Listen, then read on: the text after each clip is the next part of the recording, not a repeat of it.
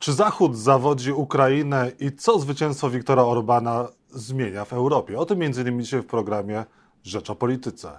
Jacek Nizinkiewicz, zapraszam. A Państwa i moim gościem jest pan Witold Waszczykowski, eurodeputowany Prawa i Sprawiedliwości, były szef MSZ. Dzień dobry, panie ministrze. Dzień dobry panu, dzień dobry państwu. Pogratulował pan Wiktorowi Orbanowi i trzymał pan kciuki za zwycięstwo Fidesu? Nie, nie gratulowałem, natomiast na Twitterze wczoraj w nocy odnotowałem to zwycięstwo. Spodziewaliśmy się takiego zwycięstwa, chociaż nie w takiej skali. Mm, kibicował pan, jak rozumiem, jak również Prawo i Sprawiedliwość e, e, Fideszowi? E, tak, dlatego że nie było komu innemu kibicować. Po drugiej stronie przeciwnikiem e, Orbana był zlepek sześciu partii bez programu konkretnego, bijących się między sobą, więc e, uważam, że wygrana Orbana to jest kontynuacja pewnej stabilnej polityki węgierskiej, którą znamy E, która może nam pomóc e, w Unii Europejskiej. Zakładam, że po tej kampanii wyborczej, która trochę e, przecięła rzeczywiście współpracę w, w, w regionie, między innymi na tle kwestii ukraińskich, myślę, że wszystko powróci do, do, do normy. No ale nie jest problemem dla Prawa i Sprawiedliwości, że no, Viktor Orban w jakimś stopniu wspiera Władimira Putina, o czym mówił sam e, Władimir Załęski? E, po pierwsze, nie wspiera w takim stopniu, jak wspierają to inni przywódcy mm, Unii Europejskiej.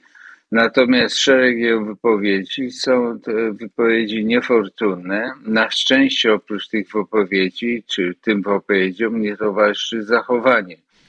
E, rząd Orbana poparł sankcje przeciwko Rosji, e, a poza życie tą retoryką nic innego zdrożnego nie robi. Mhm, no ale to, że y, mówi, że Węgry tak naprawdę kibicują Węgrom, a nie Ukrainie, ani Rosji nie zgadzał się na e, transport broni przez Węgry na Ukrainę, to nie jest nic zdrożnego? E, to, że przywódca państwa kibicuje swojemu państwu jest normalne. Każde państwo to robi. Natomiast nikt nie prosi Orbana, żeby puścił jakiś transport broni do Węgier. Węgry nie są tutaj najistotniejszym państwem w rozgrywce e, między Rosją a Ukrainą. E, wszystko, co można dostarczyć Ukrainie, całą pomoc, łącznie z pomocą wojskową, przechodzi przez Polskę, natomiast Węgry przyjmują również uchodźców e, z Ukrainy, chociaż w mniejszej skali niż Polska. Mhm, czyli, to, czyli pan nie ma nic do zarzucenia e, Wiktorowi Orbanowi, to jest dalej sojusznik Prawa i Sprawiedliwości? Powiedziałem przed chwilą, że szereg jego wypowiedzi było niefortunnych i nie zgadzamy się z tym, natomiast rozumiemy jego E, sytuację, rozumiemy sytuację jego powiązania układy z Rosją. Nie ma alternatywy dla Węgier, aby importować gaz, jak, na, jak do tej pory nie ma alternatywy, aby remontować e, tą e, nuklearną elektrownię.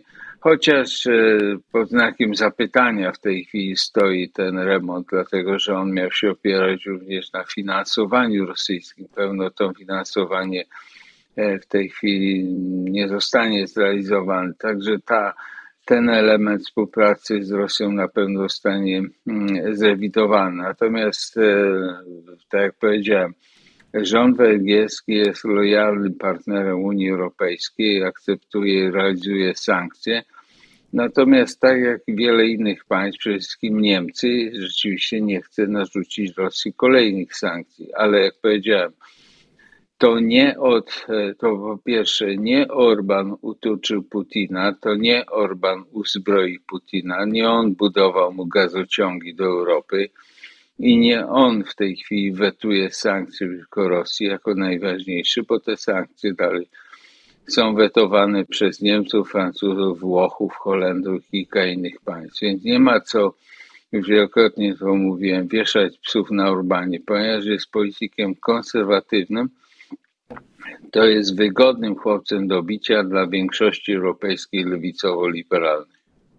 No, wie pan co, no, sam Władimir Zelenski mówił e, w swoim przemówieniu, e, zacytuję panu, że praktycznie jako jedyny w Europie otwarcie wspiera Putina, tak mówił prezydent e, Ukrainy. Nie wiem, czy on jest lewicowy czy liberalny, Władimir Zelenski. My, myślę, że sprawa się wyjaśni po zakończonej kampanii wyborczej, a Zeleński, pan dobrze wie i państwo więcej ma pretensji do innych państw, e, znacznie większych i ważniejszych w, w, Unii Europejskiej, które nie przekazują mu dostatecznej ilości broni, nie popierają i nie nakładają sankcji na Rosję. Nie od e, Orbana zależy prze, przebieg kampanii, przebieg agresji rosyjskiej na Ukrainę. Panie ministrze, a czy ten sojusz e, prawicowy jest wciąż aktualny, w który wchodzi e, Prawo i Sprawiedliwość i właśnie partia Salviniego, Le Pen, Orbana? Było to słynne spotkanie w Warszawie. Czy to jest w dalszym, w dalszym ciągu utrzymane w mocy? Mam nadzieję, że będzie, dlatego że to, co pan nazywa sojuszem czy porozumieniem partii konserwatywnych, bo ja bardziej wolę taką, e, taką ocenę, bo dzisiaj trudno mówić prawica, lewica, e, jest oparty na kwestiach europejskich. Inaczej chcemy zbudować Unię Europejską i tutaj wiele nas e, łączy, natomiast wiele też nas dzieli. E, z panem Salvinim rzeczywiście dzielił nas jakiś czas temu stosunek do Rosji. Wytłumaczyliśmy mu w czasie jego między wizyt w Polsce i zmienił ten stosunek. E, pani Le Pen też miała inny stosunek do Rosji i też zmieniła ten stosunek. Chciałem tylko zwrócić uwagę, że ci politycy nie mieli takiego wpływu na relacje swoich państw, ani Włoch, ani Francji wobec Putina, jak mieli politycy, którzy de facto faktycznie sprawowali władzę, jak pani Merkel, Sarkozy, dzisiaj e, Scholz i mm, Macron. E, panie ministrze, wracając jeszcze do zwycięstwa Węgier, a czy sam e, Viktor Orban dał przykład Prawu i Sprawiedliwości, jak PiS zwyciężać ma w kolejnych wyborach parlamentarnych? Czy będziecie zmieniać może też ordynację wyborczą? No, nie mamy takich możliwości, żeby zmienić ordynację wyborczą, ale to, to zależy od polityków mm, działających w, w kraju. Jest jeszcze y, chwila y, czasu do wyborów w przyszłym roku. Y, na pewno będziemy analizować te, te wybory na pewno wyciągniemy jakieś pozytywne wnioski z, z kampanii, z kampanii, która zakończyła się olbrzymim sukcesem, jak to widać, zdobył większość konstytucyjną. No ale to jest jeszcze przed nami. Dzisiaj jest za wcześnie, żeby decydować o jakichś wnioskach. Y, panie ministrze, jeżeli chodzi o jedność obozu Zjednoczonej Prawicy, y, czy Zbigniew Ziobro staje się coraz y, bardziej niewygodnym przedstawicielem obozu władzy? Czy Solidarna Polska może pożegnać się z Prawem i Sprawiedliwością, jeżeli nie będzie głosowała za zmianami dotyczącymi m.in. Izby Dyscyplinarnej? Nie uczestniczę w tych e, rozmowach i trudno mi odpowiedzieć na to pytanie. Ja mogę odpowiedzieć na pytanie, co się dzieje w Brukseli, co będzie się działo dzisiaj i nas przez cały tydzień w Strasburgu. Natomiast e, rozmowy na temat e, reformy wymiaru sprawiedliwości toczą się innymi trybami, innymi kanałami w Polsce. Ale jest kryzys w obozie władzy? Są znaczące różnice? Nie, nie widzę kryzysu. Różnice są, jest to oczywiste, e, ponieważ e, jesteśmy niezadowoleni, to jest powszechne niezadowolenie funkcjonowaniem niektórych elementów wymiaru sprawiedliwości i on wymaga mm, reformy. Są różne koncepcje. E, są koncepcje mm, przedstawione przez ministra Ziobro, są koncepcje przedstawione przez prezydenta. No to wszystko jest ucielane w tej chwili. Panie ministrze, a jeżeli chodzi o pańską ocenę prezydenta Stanów Zjednoczonych, to jak prezydent e, Stanów Zjednoczonych Joe Biden w tych trudnych czasach się e, sprawdza? Bo wiemy, co nie jest tajemnicą, że Prawo i Sprawiedliwość w wyborach prezydenckich kibicowało Donaldowi Trumpowi. Pan też również nie był zbyt entuzjastycznie nastawiony do tej prezentury Bidena. Pierwszy rok prezydenta Bidena był tragiczny E, on działał od ściany do ściany. Miał wiele błędów w podejściu do Putina. To raz go nazywał czy przytakiwał, kiedy mówiono, że jest mordercą. Innym razem proponował mu koncesje. E, tragiczne było wycofanie się Amerykanów z Afganistanu, co przewidywaliśmy zostanie wykorzystane przez Putina, aby sprawdzić zobowiązania amerykańskie i tak dalej jego zachowanie wobec Rosji, Niemiec, Chin, e, poparcie przez ubiegłym roku Nord Stream. Oczywiście to wszystko krytykowaliśmy. Natomiast no, w ostatnich tygodniach czy miesiącach, e, kiedy wybuchła wojna, kiedy Rosjanie zaatakowali Ukrainę, no, jego administracja zmieniła się. Wydaje się, że i on, ale również pod wpływem swoich pracowników jego przyjazd e, do Polski, jego wystąpienia, wypowiedzi e, no, pozostał, pozostawiły pewien niedosyt. Cieszymy się oczywiście z um, utrzymania ścisłych więzi bilateralnych, podtrzymaniu zobowiązań natowskich. Dobrze było. Ja mam nadzieję, że tu lada chwila NATO uzupełni jeszcze, zwiększy swoją obecność w Polsce i na flance wschodniej. Natomiast jego e, pobyt w Polsce i wystąpienia były rozczarowaniem dla Ukraińców. No i okazało się, że on nie miał mandatu ze strony europejskich przywódców Unii Europejskiej, e, aby rozpocząć jakąś krucjatę przeciwko Rosji, przeciwko Putinowi. Jego wypowiedzi mówiące o długotrwałej wojnie idei i wartości no, nie napawają optymizmem. To znaczy, że Putin dostał zielone światło, że on ma długi czas e, przed sobą, aby spokojnie rozprawiać się z Ukrainą, a być może i z innymi państwami, bo obecne e, instrumenty, jakie świat zastosował przeciwko Putinowi, nie działają.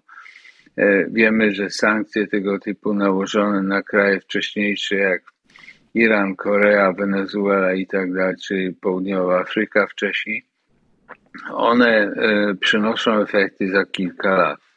E, Ukraina, Kijów, Charków, nie mówiąc już o Mariupolu, nie ma kilku lat, aby czekać. Więc jego przyjazd do Polski, z którego, jak powiedziałem, bilateralnie się cieszymy, ale nie dał odpowiedzi, jak rozwiązać, e, jak przeciwstawić się rosyjskiej agresji dzisiaj na Ukrainę, a jutro może i przeciw nam.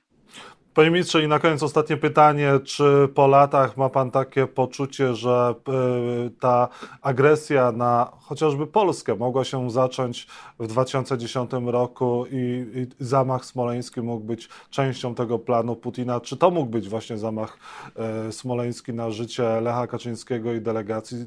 Czego dowiemy się z raportu Antoniego Macierewicza i czy Putin mógł e, dokonać takiej zbrodni? No po pierwsze, zaraz po katastrofie, kiedy zaczęto ją badać, okazało się, że dane, które zostały ujawnione z tego lotu, nie pasują zupełnie do symulacji komputerowych i ten lot musiał mieć inny przebieg niż e, rezultaty tych dwóch komisji, które pokazały Anodiny i Millera. E, zachowanie Rosjan, którzy do dzisiaj nie chcą uczestniczyć w śledztwie, którzy schowali tych kontrolerów lotu, zamknęli tą pseudowieżę, e, zamknęli wrak i nie uczestniczą, pokazuje to wielokrotnie, mówiłem Rosjanom, im dłużej będziecie się tak zachowywać, tym więcej będziecie wzbudzać, wzbudzać podejrzeń u nas, że jesteście współwinni winni temu. Mm, no i ostatnie zachowanie Rosjan, wypowiedzi Rogozina na przykład e, brutalne, takie knajackie, no pokazują, że Rosjanie mają bardzo dużo na swoim sumieniu w kwestii katastrofy smoleńskiej. No ale na tyle, że ta katastrofa to mógł być e, zamach? Putin mógł e, doprowadzić do tego, że zginął prezydent Polski? Tak, mogło tak być. Jak powiedziałem, ich zachowanie od 2010 e, roku, zachowanie w pierwszych dniach, kiedy natychmiast przejęli śledztwo nad katastrofą, kiedy natychmiast niszczyli. To wszystko jest dokumentowane na filmach. Przecież ten wrak został pocięty, rozbity natychmiast w pierwszych wręcz godzinach. E, kiedy zawładnęli śledztwem, wypaczyli prawo międzynarodowe i tak dalej, pokazuje, jeszcze raz powtarzam, że mają wiele do ukrycia, a mogą też ukrywać zamach na, e, w Smoleńsku na prezydenta. Europoseł e, Witold Waszczykowski, były szef MSZ, był Państwa i moim gościem. Bardzo dziękuję za rozmowę. Dziękuję za zaproszenie.